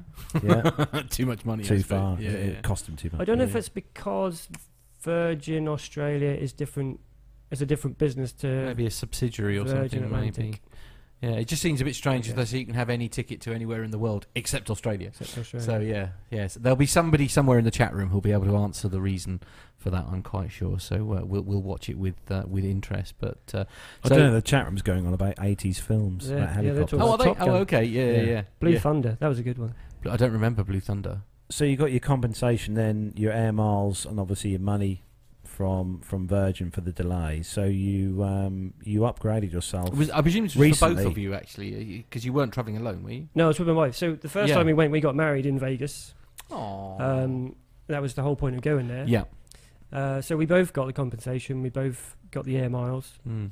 And then subsequently, we both got the upgrade. Of course, yeah. Uh, and we're both bumped into the uh, in steerage. Both uh, in steerage. Right, okay, yeah. Um, but luckily, because there were so little passengers at the back, we mm. basically had a whole row of seats to ourselves. Okay, so so, so it wasn't awful. We, we could stretch out. So yeah. is it, uh, I mean, I presume this is a return flight. They're not just going to fly you out to one location and then you're stranded there and got to get your way home. No, it's a return. It's a return. So, so uh, uh, well, you just got to find a hotel then, basically, for a nice holiday yeah. somewhere. Yeah. The problem is that uh, when you work out how much it costs... Mm. for a package holiday, oh, I see. And then you work out how much it costs to book a hotel, hotel on its yes, own, of course, separately. Yeah. It works out the same price. mm. Ironically, yeah. So the, the there must tic- be some old the ticket was wasted, really. Mm. Um, well, I wouldn't. I wouldn't say. I wouldn't. It say seemed wasted. Good at the time, but um, didn't really well. work out for us. I mean, is it? I mean, I suppose. I suppose. Is there somebody you know that you, where you could go and sort of stay with them if you like? So it's like, you know, have a free flight to I guess friend, you, friends yeah, abroad. If you knew people abroad, mm. you could. I'm guessing you don't. Then. Unfortunately, no. I don't. Oh. No, oh. Oh, I'll borrow them off you.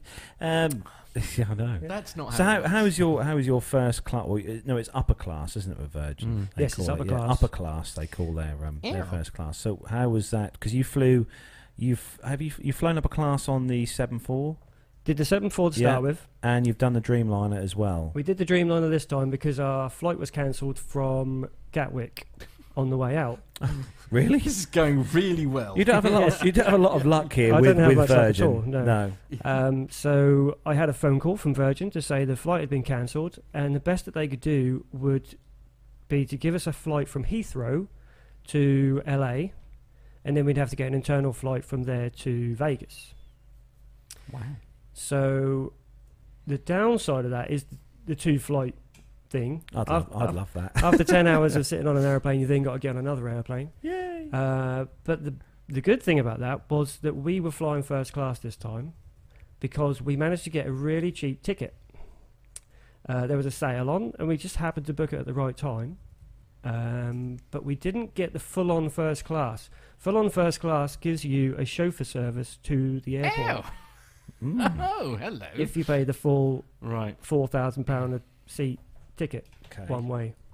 Uh, we didn't get that because we had a cheap ticket. Uh, but in, in a way of compensation, Virgin offered us a chauffeur-driven car from Gatwick to Heathrow because our car was going to be parked at Gatwick. Okay, so you're, you're so, a, f- a few miles away between yeah. airports. So yeah. we had this a nice guy, I can't remember his name now. Um, That's a bit rude. Albert. His name was oh, Albert. Albert. Yeah. Albert. So he came at half past five in the morning. He came to our car park, picked us up, took us to Heathrow, drove us straight into the Virgin Lounge, uh, meeting meet and greet area for the first class passengers. And you, li- it's literally a separate exit in the airport. You don't know it's there. Uh, he did, obviously, because he got us there. And they they take your bags out of the car. Yeah. You show them your passport and and your details, and you just walk straight through. Security. Security is very small in the first class. Well, yeah. From that absolutely. area. There were six of us going through there at the time. And we looked through the window and there were six hundred going through the, the normal Aww. security part. So, um, yes, it was very nice. We ended up in the lounge. I had a haircut. Really? Yeah. In the lounge. In the lounge? Yeah. Cool. Uh, okay. The hairdresser said that she cut Boris Johnson's hair just a week earlier. Hmm. Oh, right. Okay. Why did she bother? Um, she... I would argue she didn't do a very good job. No, um. indeed. I would, I, I, I would agree with you. Yeah, absolutely. Yeah. yeah. He's still breathing. He should have done a full Sweeney Todd. But anyway, that's uh, that's not a subject matter for, for this show. No. So yes, I definitely recommend first class Virgin if you get the chance. Um, the the the change in flight meant that we flew the Dreamliner Dash Nine. She had a Dash Nine. She had the the uh, the, the slightly larger of the Dreamliner, the Dash Nine. Yeah. Yeah. So we flew out of Heathrow on that, um, and that's got three uh, first class seats abreast in the in the cabin. Um, two of those seats face each other, or the, the, the pods. And then the third row faces inwards towards the plane, but you, you're not looking at anyone else. Um, so that's a little bit more private. If you go on SeatGuru, you'll be able to see that this seat on the left-hand side of the of the cabin is a little bit more sought after because you get the privacy in your pod, uh, which is quite nice.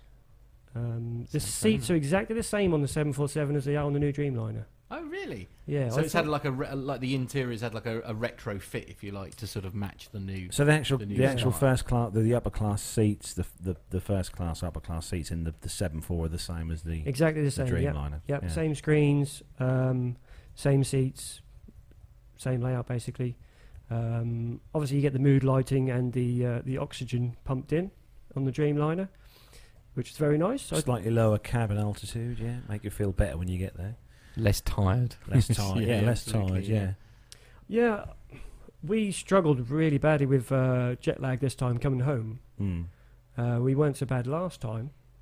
Mm. Um, whether that's just because I'm a year older than I was last year, I don't know. I'm not sure a year makes much difference, I've got to be honest. He's younger than He's younger yeah. than us. Oh, is he? Yeah. Oh. I did turn forty this year, so... Yeah. Oh, oh, not yeah. by much then, not yeah. Not much. Okay. Uh, well, there we are. What about the actual package itself, T V-wise, video, the screen quality? Because I know you're you're quite a, uh, a connoisseur of uh, quality, high quality D, yeah, H D uh, H D screens. It's terrible. Really? Um, yeah, I tried to watch Star Wars Rogue One, oh, and I couldn't see it. It was too dark. Oh, and a lot of films, um, anything by Tim Burton. Yeah, yeah, yeah. They're, they're all quite dark. Is that even adjusting the brightness on the screen and stuff? Couldn't mm. couldn't work out how to do it because. On the Dreamliner, you got touchscreen, mm, yeah, which is good, um, and that was better, definitely. But the seven forty-seven coming home was terrible. Couldn't adjust mm. the brightness, um, couldn't see the films, mm. so that was a bit of a down downer. And also, sometimes when you fly out somewhere, you get a different set of films to what you get when you fly home. But on the Virgin, it's the same films. It's the same films. Oh right, mm. okay. And there was quite a, quite a lot of se- a selection there. Mm. Um, But so food, uh, food and drink wise, food and drink was excellent. Always excellent on Virgin. Um, can't, can't fault it. Can't fault it really. Mm. Yeah. In well, terms of it. service, service yeah. is great. The people on there look after you, second mm. to none. So, so all in all, if you're going to fly, I would definitely recommend Virgin. Yeah? And he's not paying me to say that. No, okay. Indeed. Yes. No. Is it just? Yeah, it's just because it's a Boeing, I suppose. No, no well, it's well, it's uh, yeah, it's a Boeing, yeah. yeah. Till I get, till if I get you get the minutes. chance to go from Heathrow, um, it, it would be lovely if they did Heathrow to Las Vegas, because I'd love to go on the Dreamliner. Mm. I definitely, definitely like the plane. Yeah, yeah. yeah I, I must admit, I did, uh, did as well. And I'll be, I'll be flying home on a Dreamliner Dash Nine. Oh, will you? With Air Canada Ooh, next month you, from uh, from uh, from yeah Toronto back from to Toronto, Heathrow. Back to Heathrow. Yeah, yeah, yeah. Flying out in the triple seven, I mm. will say, with Air Canada. So the chat room is going mental, talking mm. about eighties. eighties programs, ret- yeah, retro programs. Yeah. Top Gun being the uh, you know mm. the uh, well the choice. Oh, I'm sorry, I, I, I loved. I know it's a helicopter, but I loved Airwolf. That was my favourite. I know, but that Blue Thunder, favourite. I can't believe. See, I, I don't even remember yeah. Blue Thunder. Oh, what Blue was Blue Thunder? Thunder? Blue Thunder was, was kind of a, a, a poor man's Airwolf. Hey, I think it was kind of the MacGyver to the A Team. Uh, oh, kind of thing. Oh, yeah. Right, yeah. yeah, yeah. I'll, yeah. St- I'll stick with me Airwolf then. Yeah, absolutely. Yeah. So we're, we are going going to wrap up the show this yeah. week. I should it's just say, I should say we, we've been we've been uh, chatting about Owen, most, like mentioning Owen most of the evening. I should just say that he's watching it as you should do. He's got a, he, he's in his lounge at the moment with a friend. They've got a beer. They've got their tea in front of them. So Owen and uh, and Enrique are busy eating and watching the show. Look, there we are. That's the way forward. Oh, nice it? beer there. Yeah, it well is done. Absolutely what we got there. What what? Is, somebody identify the beer. Amstel. Amstel. Amstel. Oh, yeah, good choice. Good Amstel. choice. So yes, absolutely. Do oh. feel free. free to uh, send us pictures, by the way, of, of how you are watching uh, the show for next week. And, uh, we'll Glenn sure we Tyler, actually, Just... Glenn Tyler, going back to that last bit you were talking about, Matt, Glenn Tyler said that the seven forty-sevens aren't going to be around much longer, so don't worry about the lack of uh, decent I F E. Good. Okay. There we go. Right. Well, there we are. Uh, so we're going to bring episode one hundred sixty-one of the Plane Talking U K podcast to a close. I'm going to say a big thank you to our T-shirt wearer, Indeed. Matt Caton, for joining us on the show this evening. Thank you very much for having so me. Thanks for coming on. I hope you've enjoyed yourself. You've, uh, you've been yeah. well and truly blessed now with the uh, P T U K mm. goodness. Indeed, absolutely. So, uh, obviously, uh, the model is here in the studio. Maybe we should make him stand up and do it live. Uh, but uh, there we go. It is... Uh, oh, oh, oh, hello. Hang on. There we go. So, if you would like to buy a one of our marvellous T-shirts, there we are, look. Yeah, absolutely. It is uh, www.planetalkinguk.com forward slash store. That's how you get your Stork. hands... Store. No, not yeah. No, I think that's what Matt's going to have by the end of this. Loads of stalkers. Uh, so it's, yeah, www.planetalkinguk.com forward slash store. And I'm not going to lie, they are great quality T-shirts. Oh, yes. It has to be said. So uh, if you yeah, we, are able to uh, get yourself one of those, please There's do. a couple of people in the chat room tonight who've ordered a T-shirt. We have got a new order on, a new order of T-shirts. Yes, absolutely. Order. They've been very popular, uh, I'm pleased to say. They've been popular, yeah, yeah. So we're going to, as soon as they, those T-shirts yep. get... Uh, get delivered to me, I shall send them out to you ASAP. Indeed. If you want to get in touch with the show, you can do that by the usual uh, methods. It is www dot plain talking u k dot com, as I said. Our email address is at is uh, podcast at Plane Talking U K. Our Twitter handle, if you want to go to Twitter, it's twitter.com forward slash Plane Talking UK, or at Plane Talking U K is our handle, and it's facebook.com forward slash Plane Talking U K. And as I said, please, if you want to send in, we love to receive your audio and video feedback, because um, we've got all the bells and whistles here to be able to do that. So uh, it is podcast at plain talking u k dot com. And don't panic, uh, Micah. I shall get the... Uh get the list off to you ASAP. Me and Gemma have got a, a very rare weekend off tomorrow, or Saturday off tomorrow oh, together. I say. So I actually get to is see... Is this your shopping list? Yeah, you this get to spend the, some time with your uh, wife. Well, oh, yeah, nice. this, is, this is a special shopping list for, for Micah. So, um, oh, is it? Oh, yeah. Okay. So before we wrap up the show, don't forget, we we are going to be doing the Pittsburgh, uh, Wings of a Pittsburgh show. Me and Matt are coming out to there next month, for those of you who don't already know.